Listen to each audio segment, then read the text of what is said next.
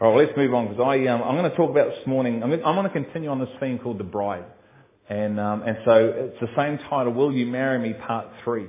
And um, it, was, it was funny. I was chatting with Debbie during the week, and she said, you know, you've already asked this question. I said, but I think Jesus asks it all the time. It's not something that he puts out there once. It's continuously in his word. Will you marry me? Will you marry me? And as I've shared, this can be a little bit hard to get our head round. It's you know because um, and part of what I share today, you know, Paul says, set your minds on the things above. Set your, don't set your minds on the earthly things. Don't think like a, just a, a, a uh, you know, by the standard of the world. Think of the standard of heaven and try and see the concepts and, and, the patterns and the truth that I've, that I've created beyond just this world. Because this world only lasts for us 75, 80 years and we're gone. But the Bible says when you die, you don't die, you live forever. So there's got to be more beyond just here. And the scripture teaches us, it screams at you, you know, have, a, have an eternal mindset, have an eternal perspective. You're a citizen from another place. Well, what does that really mean? Literally, what is that supposed to mean? What impact is that really supposed to have in our lives here on earth? Because the Bible says that God's people are set apart. They're different than the average person. They're different. They are to reflect God. That's why we're to love one another as Christ loves. Because when the body of Christ loves, people see God. They don't see you, they see Him because they can't figure this love out. And that's what we're here for, to bring glory to Him. First and foremost, glory to His name. Not, nothing really to do with me, it's to do with Him. And so today we're going to look at um, heaven, or sorry, earthly marriages is what's the purpose behind an earthly marriage? What's the point of it? Is it something way bigger than what we've ever thought it was? Is there a greater eternal purpose behind why God would create this covenant relationship between a man and a woman than maybe what we've ever seen? And if we could see it, then how would that change the way our marriages looked? How would that change the way our children are raised up in these environments? How would that change a life? How would that literally change the church? Because marriage is the second most intimate relationship given to mankind outside of our relationship with Christ, yes? So there's something about marriage that I want to unpack and unfold. But if you haven't got my first message or my second message, can I just encourage you just to, to get the CD and just, and even if you have, just continue allow the stuff, feed on it. God is really speaking something. If every person that's speaking is aligning to the same thing.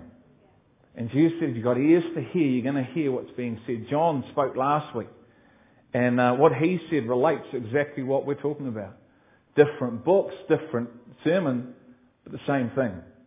And um, so I want to encourage you with that because it's not so much about the end goal of being the bride of Christ, but the process to that. That is the key. There's no promotion after the grave. And so, great, the reward, and there are rewards, we have to get comfortable with that. The Bible says there are rewards. It's not why we do things, it's a, it's a byproduct of our heart relationship, our love relationship with Him. But there are rewards. And so it's not about the reward per se, but it's about the process to the reward. The transformation that's occurring in someone's heart in their life as they enter this journey. Because the goal of our faith journey is spiritual transformation into the image we, into the one in which we follow and worship, isn't it? It's not just, I got saved one day and I'm waiting for this thing called heaven. Unfortunately, that is a huge mindset that needs to be shifted in the church. That is the start of a lifetime journey. Because the goal is spiritual transformation into the one I follow, internally and externally. That I would reflect Christ, conformed into the image of Christ. Yeah? And so the bride is part, in fact, it is the thing. So why is this so important? Because it's those who engage in this process of spiritual transformation that are becoming the bride of Christ. It's those who are seeking first His kingdom and His righteousness now, rather than their own, who will partake of the marriage ceremony and this relationship for eternity.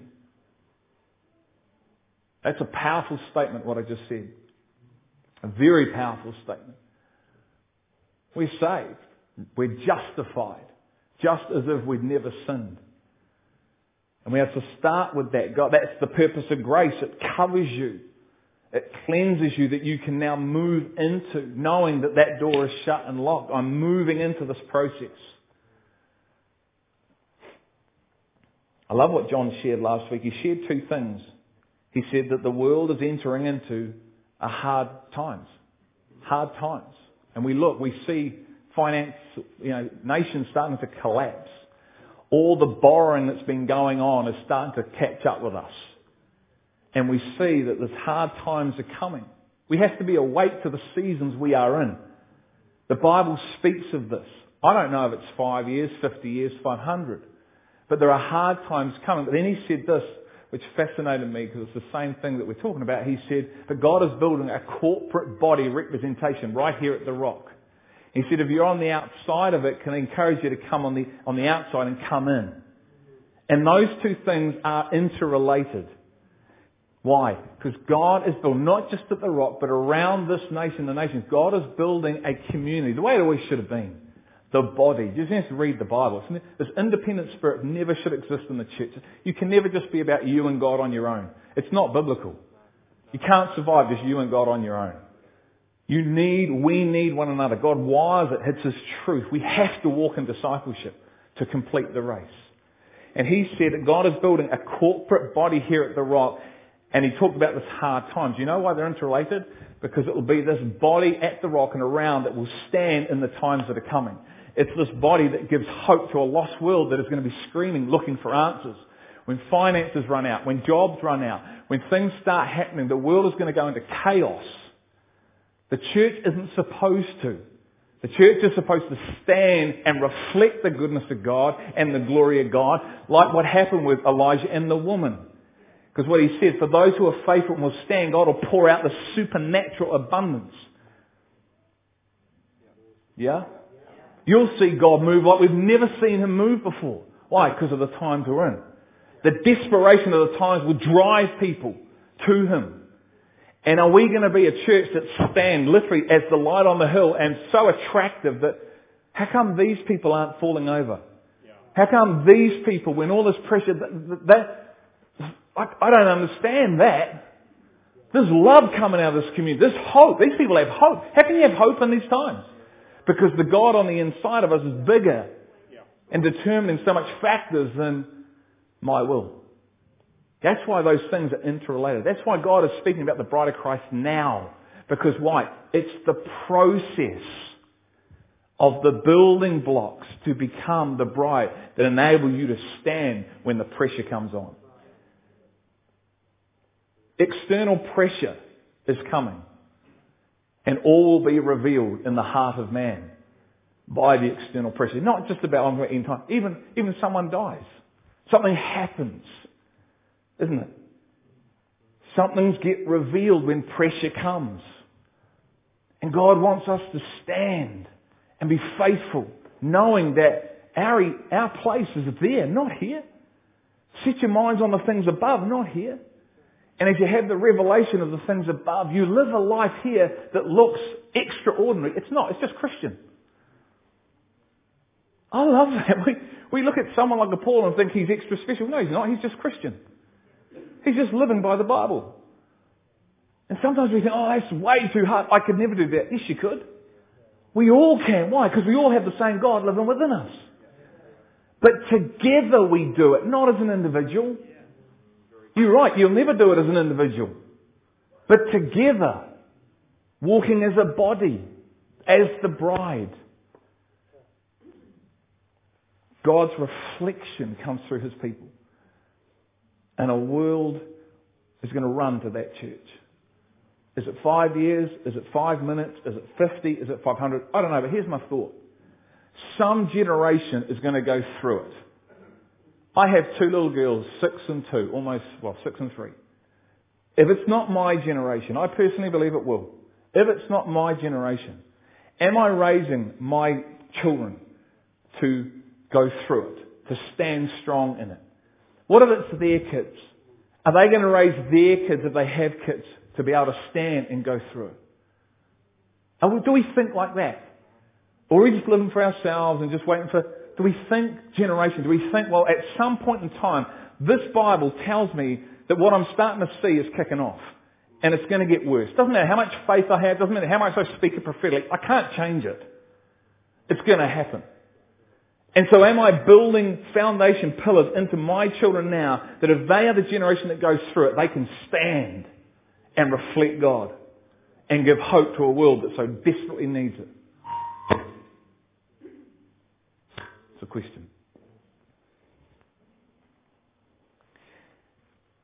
The, story about the prodigal son is a beautiful picture of seeing what happens when a heart or seeing what lies within a heart in both really, the prodigal son and the prodigal son's brother. Isn't it?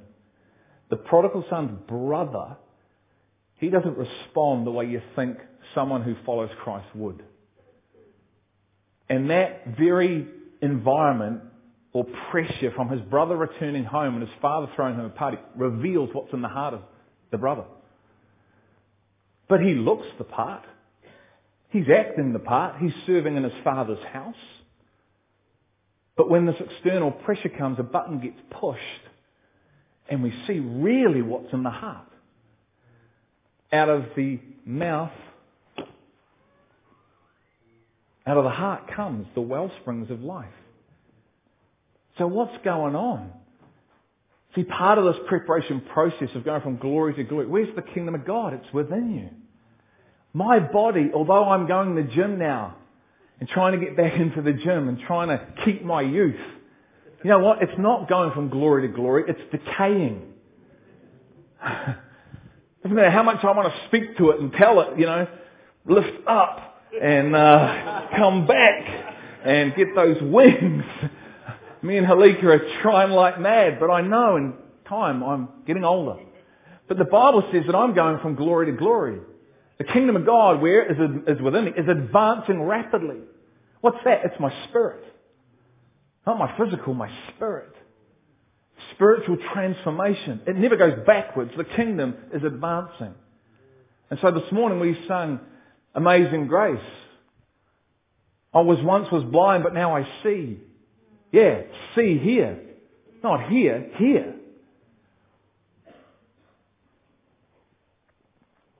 Unfortunately, the prodigal son, he couldn't see. Why? Because his heart, what was in his heart came forward, was revealed. God wants that number one place in our lives, guys. Why? Because he wants to marry you. See, the pressure reveals the idols or areas we haven't surrendered to God in our hearts, which we have given a greater priority to and placed above God. And sometimes we may not even know they are there until the right button gets pushed. We need to understand that God is a loving, forgiving, gracious, long-suffering God, but He's also a jealous, demanding God who will not share that place in our hearts with anyone or anything else. So the question is, why do you think the scripture says love God with everything? It's so clear, he can't make it any clearer than what it is. Love me with all your heart, with all your soul, with all your mind, and with all your strength. Why does he say that? He's trying to make a point. That's why the formation of love in us is so important. And we're going to touch on this. But here's a question. What bride ever married a bridegroom without falling in love with him?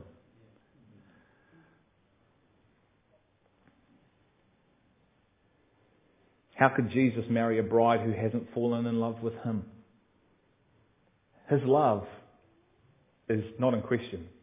It comes. But so often I think we just, we're happy for this one way thing, but a relationship is two way, isn't it? So his love is not in question. It just comes and it comes and it comes. And through the revelation of that love, there's, this love is to go back. This love is to go back into the throne. He says, seek first my kingdom and my righteousness and I'll add all these other things unto your life. I know you need them. And I'm going to share just the revelation, my own testimony that I can remember this as part of this whole journey of God talking to me about this of Christ Revelation and I was on the couch and I'm reading in Matthew and it says, you know, if you, if you love your father, your mother, your brother, your sister, your own life more than me, you're not worthy of me. And that stopped me. I went, hold on. Let me read that again, make sure I got that right. It was the red letters. Anyone who loves their father, their mother, their brother, their sister, their own life more than me is not worthy of me. And I went, what am I not worthy of, God? And this is, I don't know, this is a conversation I was having. It was about 2 o'clock, Monday afternoon. I'm sitting on the couch. It was awesome. Sun was beaming in. I had my, what am I not worthy of? Because your word tells me by your blood I'm being redeemed, you've been reconciled, and I'm worthy and I'm holy. But on this hand, you're telling me, I love these, these people in my own life more than these things, and I'm more than you, then I'm not worthy of you. That doesn't make sense. What are you trying to say? And it was just this came back. He said, You're not worthy to marry me. I was like, What? He said, You're not worthy to marry me if you love these things more than you love me. And I was like, and then it was like, he said, he asked me a question. The Holy Spirit said, would you, do you think Danielle, do you think you would have married Danielle if she told you that she loved someone else more than you? And I went, no. You know what he said? My people tell me all the time that they love all these other things more than me. Why would I marry them? I was like, yeah. I was like a, like a possum in lights for a minute. I was like, and I, and I sat there like, what? And he said, why would, I'm coming for a bride that loves me. I'm coming for a people. Seek first my kingdom, and I'll add all these other things unto you. He screams this in his word. The bride, the bride, there are ten, five make it, five don't. They're all saved. They're all justified, just as if they never sinned. And then you start looking at the judgment seat, and you start looking at all these other scriptures that he's planted everywhere, and there are these truths that have been concealed in his word, and if you would have eyes to see it and go after, it, things will be revealed. I'm sitting on my couch, like, what? He said, well, I love my people. I love you unconditionally. I want to give you everything. And there is an inheritance that awaits. But spotless, wrinkle free. I'm looking for a people that love me as much as I love them. That are on the journey of spiritual transformation. That aren't just sitting in a justified state, abusing grace. Well, you know what I'm in? No, no, I'm looking for a bride that is ready and that loves It's not just there for a good story.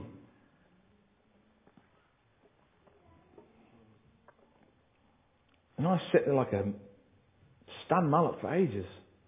But as I've journeyed this and I've sought Him more, you know what? It started to grow and grow and grow. And now I start seeing it everywhere. Brooke Turner's message. Sojourner. Dweller. Yeah? There's always two parts in the kingdom. Holy be made holy. The reason spiritual transformation is so important is a preparation process. It is purging us of ourselves. It's emptying me of me and my will. And it is restoring God to his rightful place as number one in our lives. Not two or ten, behind my wife, my kids, my house, my travel, my career, my ministry, my gifting, my sport, but number one. Why? So we are able to stand, reflect His glory, and be the hope that people will be looking for in these times. Whether that's what's coming or even now, someone close to us dies or whatever.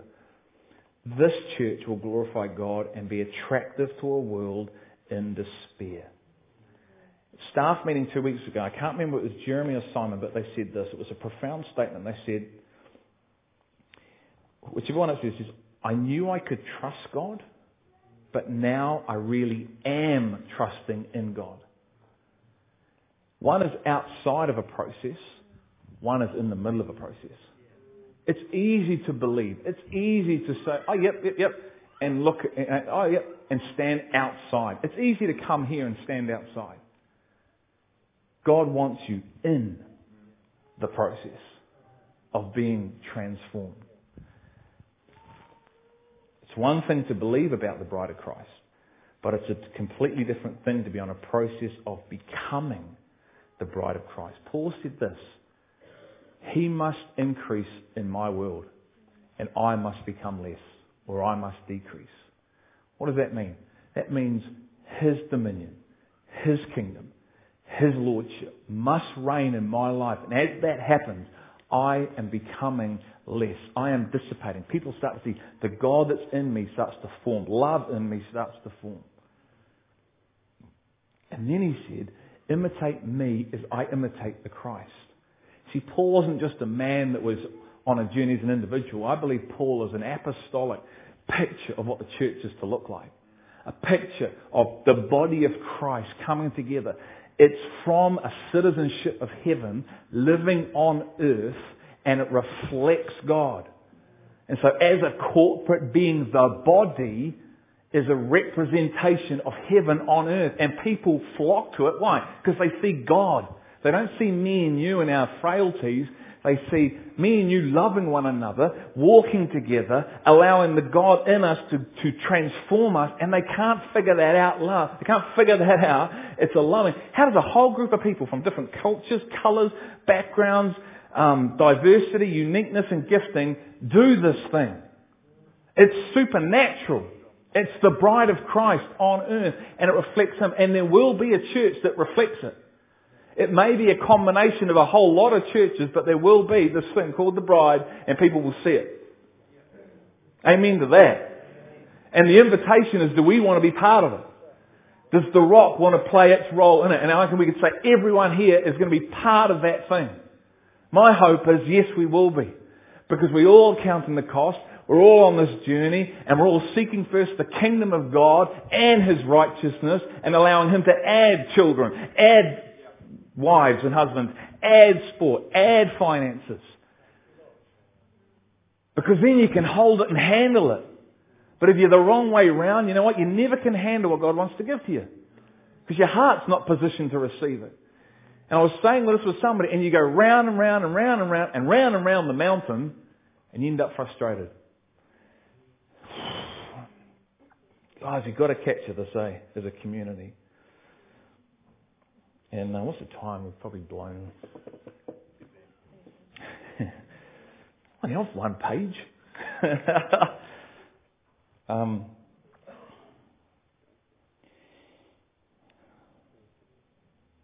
see, Ephesians 5, 22 to 32 pictures this thing called marriage. And there's something far greater in this passage than I've ever seen before. And, and Nori gave me a word which I just want to share now, which I thought was, was powerful. And, and sometimes, you know, when, and it was from Nehemiah, and it was titled when the word was read out. What happened in this year is the people became fearful. Because sometimes when, you know, when, when you hear something that may be not your reality or it might not be your understanding, two things can happen. One is you can shut down and you can shut it all off and you can either beat yourself up for not having the understanding, think you're a nobody for not understanding it, or you can actually fight against it. Or the other response is because Nehemiah actually encouraged them, no, no, this is a good thing. Let's, let's grab hold of this thing. Let's allow it to shape us. Let's allow it to form us. And, you know, when, when, whatever it was, 18 months ago, when I started going through this, I've never seen what I'm about to share with you out of Ephesians 5. I've never seen it before, but it's, it's there. And so I want to encourage you with, with, with, this. I want to encourage you with the things that you're hearing, not just the, oh yeah, whatever, you know. Allow this stuff, meditate and marinate and, and allow the Spirit to speak to you. Because there's something here that God wants to show us all. And um, come with me to Ephesians 5. I'm going to fly. Maybe I'll just do this next week as well. That's probably what I'll do. All right.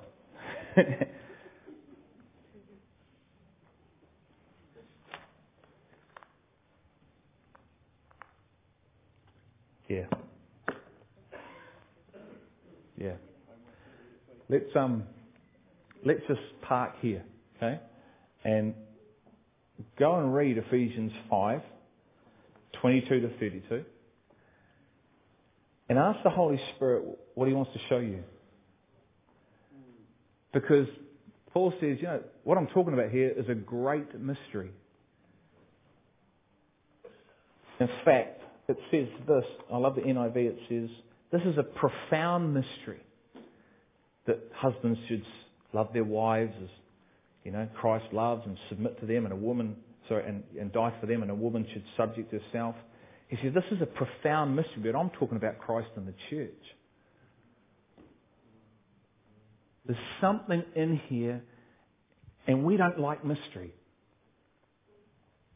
I don't think so. I don't think that we're very good with mystery. We want to know times, dates. We want it to be comfortable in our nice boxes, so we say comfortable. But the church has to get comfortable with mystery. God's a bit of a mystery, isn't he? Women are a mystery, aren't they, men? So you're going to be married to a woman, you've got to get comfortable with mystery. But it also says that God has granted us to know the mysteries of the kingdom. So it's not like we're to sit outside wondering. No, we, God has granted us this spirit to understand the mysteries and to come into. So the mystery no longer is a mystery. The mystery is our reality. That's the whole point of the revelation, isn't it? It starts off of what? And then you move into it. It becomes your reality and you live in the reality. It changes you. This revelation for me has changed me. It's transforming me. It's not something I just carry in my head and go, well, that's really nice information. I know, but no, no, no. We are to become like the one we follow. So there is love, power, grace, mercy, long suffering, persecution. Oh, don't mention that. And there is something huge in this passage. And you don't have to be married to get it. But there is something about marriage that God wants to teach us, and it's more about a means to something than it is an end. Because I would say, and I have, I've viewed my marriage as an end, not a means to something bigger.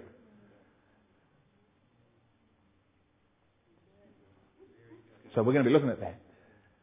I'm now seeing that everything God has put in place is not an end, but it's a means. The law was never put in place as an end. The Pharisees turned it into an end. 613 laws, do's and don'ts. And Jesus said, Mm-mm. the greatest one is just love God with all your heart. But they made this into an end. It's a means. The law, what's the purpose of the law? To point out your sin that you would know you need saving.